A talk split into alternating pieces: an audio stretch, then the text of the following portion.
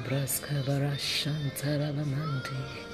Leko braseke di brasonta hashki barababazeke lebro shanda. Hallelujah. It's a beautiful morning. And I give glory to God for this day. Hallelujah. Welcome.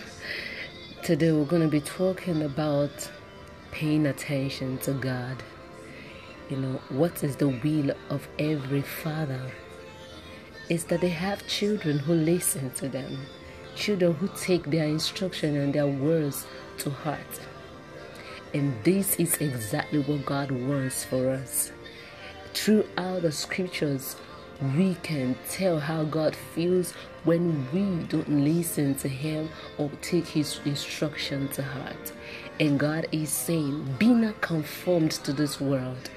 The spirit of disobedience is at work in some people, making them do things that are not pleasing to our Heavenly Father.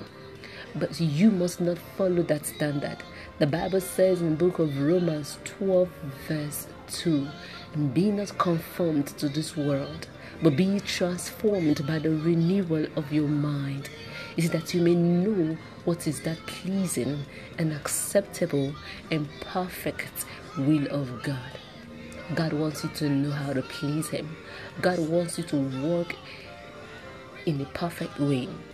You know, remember the book of Genesis where God told us, chapter 12 and verse 17 and chapter 17, when God told Abraham, walk before me and be perfect.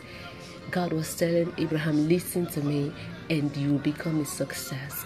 God also told the same thing to Joshua. He said, This book of the law shall not depart out of your mouth. That was an instruction.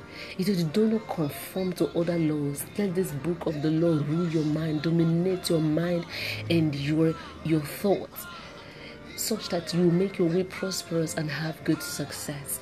The Bible in the book of Proverbs also reminds us, as God tells us the story of Solomon, the Bible lets us know. He said, My son, listen to my words and let your eyes observe my ways.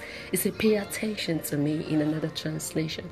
So God wants at all times his children listening to him and paying attention to what his will is.